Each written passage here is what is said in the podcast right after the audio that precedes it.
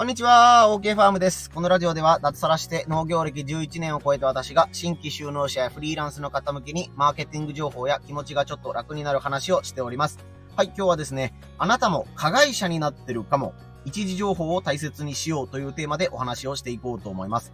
今回はですね、まあ、田舎暮らしとか、インターネットっていうね、状況を例に、えー、情報の怖さみたいなものをね、紹介していこうかと思います。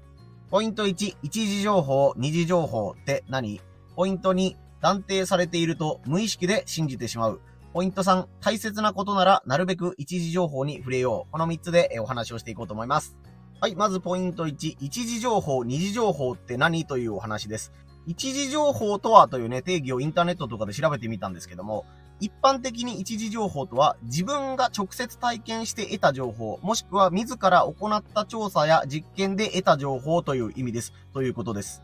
まあ、オリジナルの情報というか、自分自身が実際やってみてこうだったとか、自分自身が見てこうだったという情報がね、オリジナル情報ということになります。まあ、例えば、うちの OK ファームが出しているごぼうを食べてみて、このごぼうは美味しかったというのは、えー、自分がね、えー、その商品を食べてみて、その野菜を食べてみて、味わった感情とか、思ったことというのは一時情報になります。えー、それに続いていくのが二次情報ということで、えー、二次情報いろいろ定義があるんですけども、一時情報を持つ他人から得ることのできた情報ということになってますね。自分は OK ファームのごぼうを食べたことはない。でも、食べたことがある人が美味しいって言ってた。だから OK ファームのごぼうは美味しいらしい。これが二次情報です。自分が食べたことはないのに他の人の意見を引用したり聞いた話を思い出しながら何々だったらしいよ、美味しかったらしいよ、まずかったらしいよ、硬いらしいよ、柔らかいらしいよ。こういったものが二次情報になります。そしてさらにその二次情報を聞いた人の意見を聞いて、えー、次の人が発する意見が三次情報ということになります。A さんって人が OK ごぼうを食べたらしい、美味しかったって言ってたっていうのを B さんが言ってたよっていうのを聞いた C さんが三次情報として B さんに話すみたいな。ちょっとわけわからんことになってますけど、A、B、C、D で食べたことがあるのは A さんだけ。で、B さんが出す情報は二次情報。C さんが出す情報は三次情報みたいな感じで、どんどんどんどんね、情報の精度が下がっていくみたいな感じですね。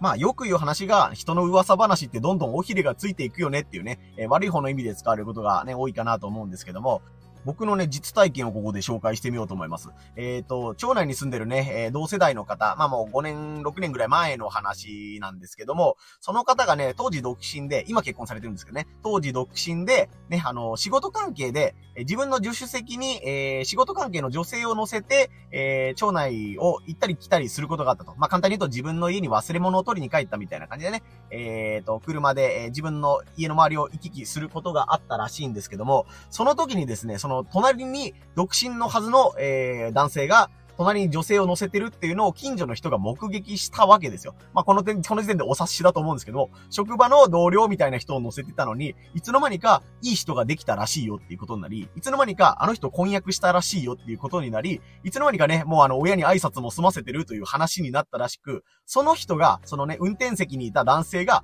ご自分のおじいちゃんから、お前、いつになったらわしに婚約者を相談してくれるんやというね、話を自分のおじいちゃんから聞いたということでびっくりしたという話をね、ねえー、少し前な、まあ5、6年前なんですけども話としてネタとしていただいたことがあります。で、自分のおじいちゃんから、意もしない婚約者のね、話をされるっていう、は何のことっていう感じなんですけども、ね、紐をどんどん手繰り寄せてほどいていったら、ね、あのー、ある日、えー、自分の助手席に仕事関係の同世代の女性を乗せていたっていうだけが、ね、一時情報としては、えー、職場の同僚の女性を乗せていたってことを、近所の人が見た二次情報として、あの日乗っている人は、もしかしたら婚約者かもしれな、いいい人かもしれない、という情報になり、ね、3時、4時、5時、6時と情報が回っていくうちに、いつの間にか婚約者だということになり、ね、ご自分のおじいちゃんから、えー、婚約者がいるのに連れてこないというね、話になって膨らんでるっていう、もう世にも奇妙な物語というか恐ろしい情報なんですけど、これはリアルです。そして田舎ではよくありがちな話です。まあ、この後別の角度から紹介しようと思うんですけども、まあ、コロナに感染したかどうかみたいなのもね、田舎でね、良くない意味であるあるだった時期がありますね。えー、なんというか、あの、東広島市ではまだ一人も感染者が出てないんだけども、えー、ね、自分の町内で、えー、突然あの人が、えー、いつもの会合に来なかったとか、ね、風邪でちょっと休んでるらしいっていうことになった時に、あの人は飲みが好きだから、えー、ね、あの、街中に出て行って、クラスターに巻き込まれたんじゃないかとか、ね、あの人はもう絶対コロナだから、あの人の家に、ね、あの、ちょっと行くの気をつけた方がいいよ、みたいな感じで、ね、会ったこともない人なのに、らしいよ、らしいよっていう語尾がどんどんついて、いつの間にかその人がコロナにもうかかってしまったっていう。いうようなね、感じで情報が出回って、で、後から見たら、本当に風邪だったんだとか、ね、ちょっと骨折して入院していたけど別にコロナだったんじゃないんだよというかいう感じで、ね、後から見たら、あ、ごめんね、みたいな感じでね、まあ多分その方も許されたんじゃないかなとは思うんですけども、やっぱり気持ちがいいもんじゃないですよね。これがまあ情報をね、聞いたり逆に自分が発信する時の怖さなんですけども、やっぱり見たり聞いたりとかいうのを繰り返すたびにどんどんフィルターがかかっていきます。いつの間にかそのね、あの A さん、B さん、C さん、D さんっていくうちに、僕はあの C さんのこと嫌いだからみたいな、個人の感情とかね、あの人にはお世話になってるからとかいうことで、擁護したりね、あの、その人を非難したりする個人の感情もどんどん乗っていくと、本当にね、意味のわからない情報に尾ひれがついていって、ぐちゃぐちゃな情報になったりするので、まあ、やっぱり情報取り扱い注意ってことですよね。これがまあとりあえずあの、ちょっと話も脱線しちゃったんですけども、一時情報、二次情報って何っていうことでした。はい。そして次のポイントが、え断定されていると無意識で信じてしまうっていうことです。これね、もう人間の心理学とかね、あの、どういうんですか、群衆心理みたいなのとか色々あると思うんですけども、見たこともないはずなのに、なんとからしいが、いつの間にか、なんとかだっていうね、このね、らしいが断定にどこかのタイミングで変わるんですけども、断定に変わるとですね、めちゃくちゃ情報の伝達スピードが速くなるっぽいんですよ。ごめんなさい、これ参考文献みたいなのちょっと今パッと出てこないんですけども、えー、SNS、えー、Twitter とかインスタとかで言うと、えー、なんとからしいですよっていうのは、えー、リツイートされにくいんだけど、なんとかだって言い切ることによって、あ、この人がここまで自信持ってるんだったら、まあ間違いないでしょっていう感じで、賛同しやすくなったりとか、こうね、拡散されやすくなってしまうみたいな現象が起こります。なのでこれは情報収集するときに、それって本当の情報なのっていうのを、えー、ちゃんと確認するような癖をつけておかないといけないということになりますね。最近で言ったら何ですかね、あのね、某、某日本国の総理大臣の子供さんがね、あの、首相公邸で、えー、写真を、ふざけた写真を撮っていて、え、それがね、あの、拡散されたことにより、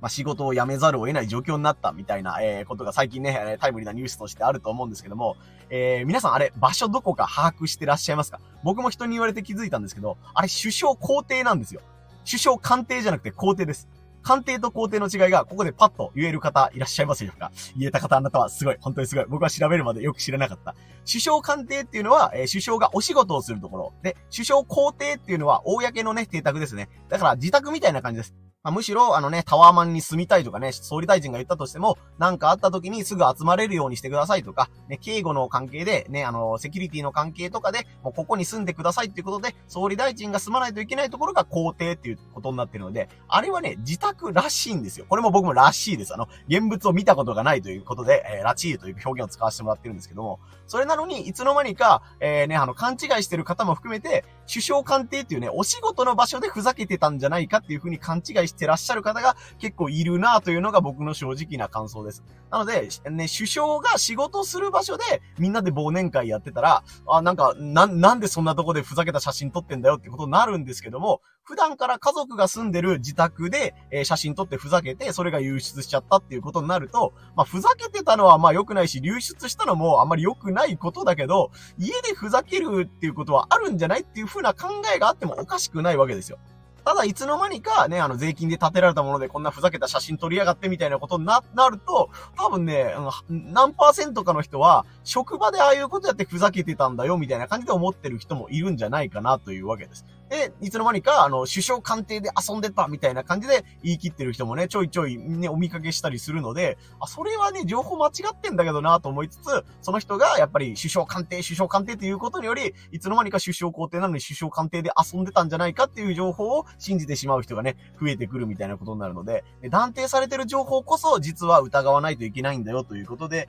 えー、このね、断定されていると無意識で信じてしまう。まあ、逆を言えば、えー、ね、それってほんまのことなんていうのを無意識でで、えー、ね、情報収集する際には気をつけましょうということですね。これがポイント二つ目です。はい。そしてポイント3、大切なことならなるべく一時情報に触れようということです。まあ、ここまでのお話のまとめみたいなことになるんですけども、田舎のね、井戸端会議で言っても、SNS の情報発信にしても、やっぱり自分が発信する側に立ったからには、えー、何らかの責任が生じるっていうことですよね。あのー、少し前、まあもう結構前になるのかな。やっぱり SNS での誹謗中傷がきっかけで、えー、自殺してしまうっていうね、人が出てきたりとか、ね、デマを信じてしまって、その人を責めるがあまり、いや、それは俺じゃなくて別の会社なんだよとか、別の人なんだよってことなのに、全然関係ない人をね、責めてしまったりとか、ね、精神的に追い込んだり、えー、仕事の上で、えー、トラブルが発生するほどご迷惑をかけたりっていうこともありますし、逆にその訴えられた人がね、本気で困るような事態になったら、えー、たかがね、あの、SNS での一言つぶやいた、こいつが悪いらしいとか、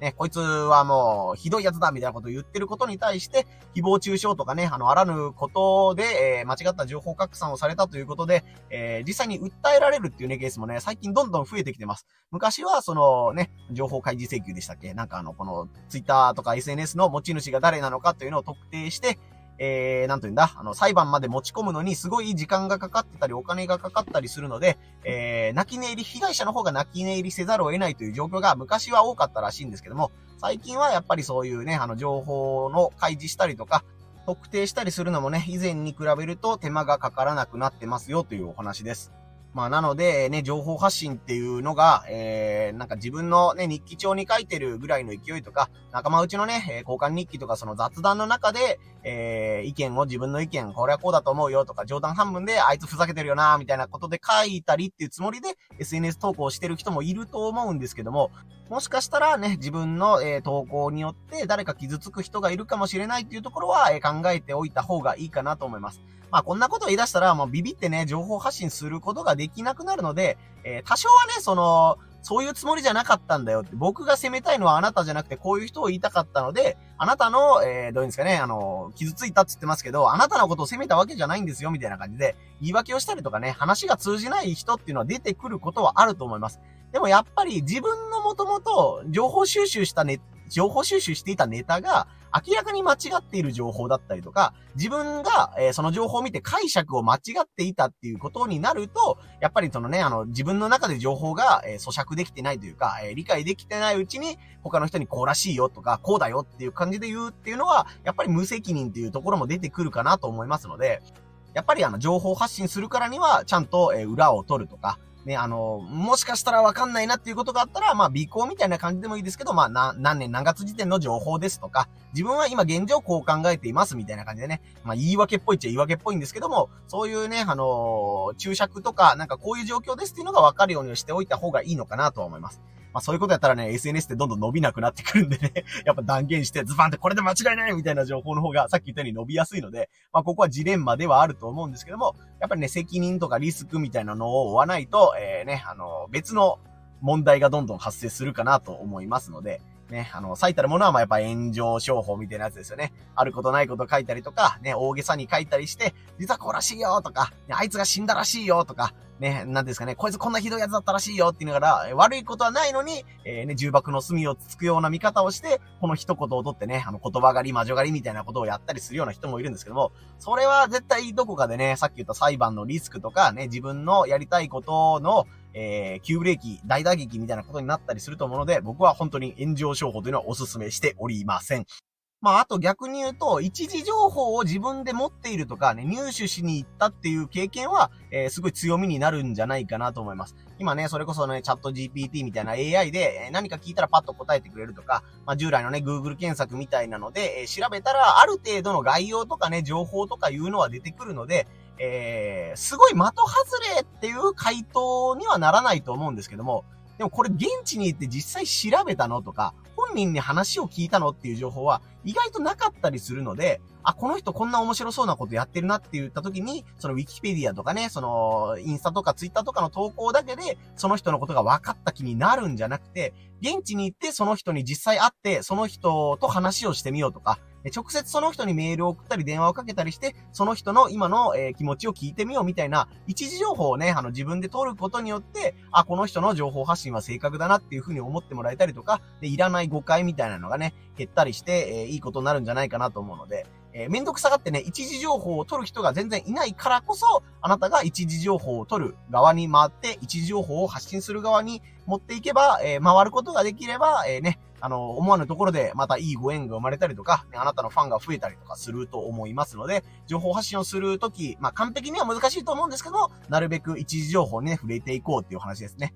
特に自分がすごい大事にしてる思いとか、大事にしたいことみたいなことに関しては、えー、ね、あの、二次情報、三次情報、周りから聞いたんだけどとか、新聞に載ってたんだとかでどうとか、テレビにの、テレビで取り上げられてたからみたいなことじゃなくて、その人本人とか、そのことそのものを見てから、ネタにした方がね、いいかなと思いますので、えー、何かの参考にしてもらえたら幸いです。はい、今回はですね、えー、情報発信についてのね、あの、裏の取り方みたいな話で、注意点みたいな感じでお話しましたけど、普段はね、農業系のマーケティングとか、気持ちが楽になる話みたいなテーマでお話をしてますので、音声配信とかね、SNS のフォロー、チェックもぜひよろしくお願いいたします。はい、今日は広島県はね、朝から雨っていう感じで、昨日の時点ではもしかしたら警報が出るぐらいの大雨が降るんじゃないかなというふうに言われてたんですけども、えー、広島県からはね、ちょっと南側にそれたみたいで、なんか高知県とかね、愛媛県とか、ここら辺がすごい大雨が今降ってるんじゃないかなと思うんですけども、とりあえず広島県はまあ普通通りかまあちょっと多いかぐらいの雨かなということで、えー、畑とかね、家とかに特に被害はないので、まあ僕の家に限ってはまあとりあえず一安心という感じです。まあ雨が降ってるのでね、あのー、月初の請求書を作ったりとか、そういう事務的な作業もしつつ、お菓子の配達とかね、え今のうちにできることをね、昼からもやっていこうかなというふうに思っています。まあ、大雨とかに気をつけつつね、熱中症とかにも気をつけつつっていうね、あの、ちょっとめんどくさい時期になったんですけども、皆さんも体調を気をつけて、ね、お仕事とか家事とか頑張ってください。はい、最後までお聴きいただきありがとうございました。OK ファームでした。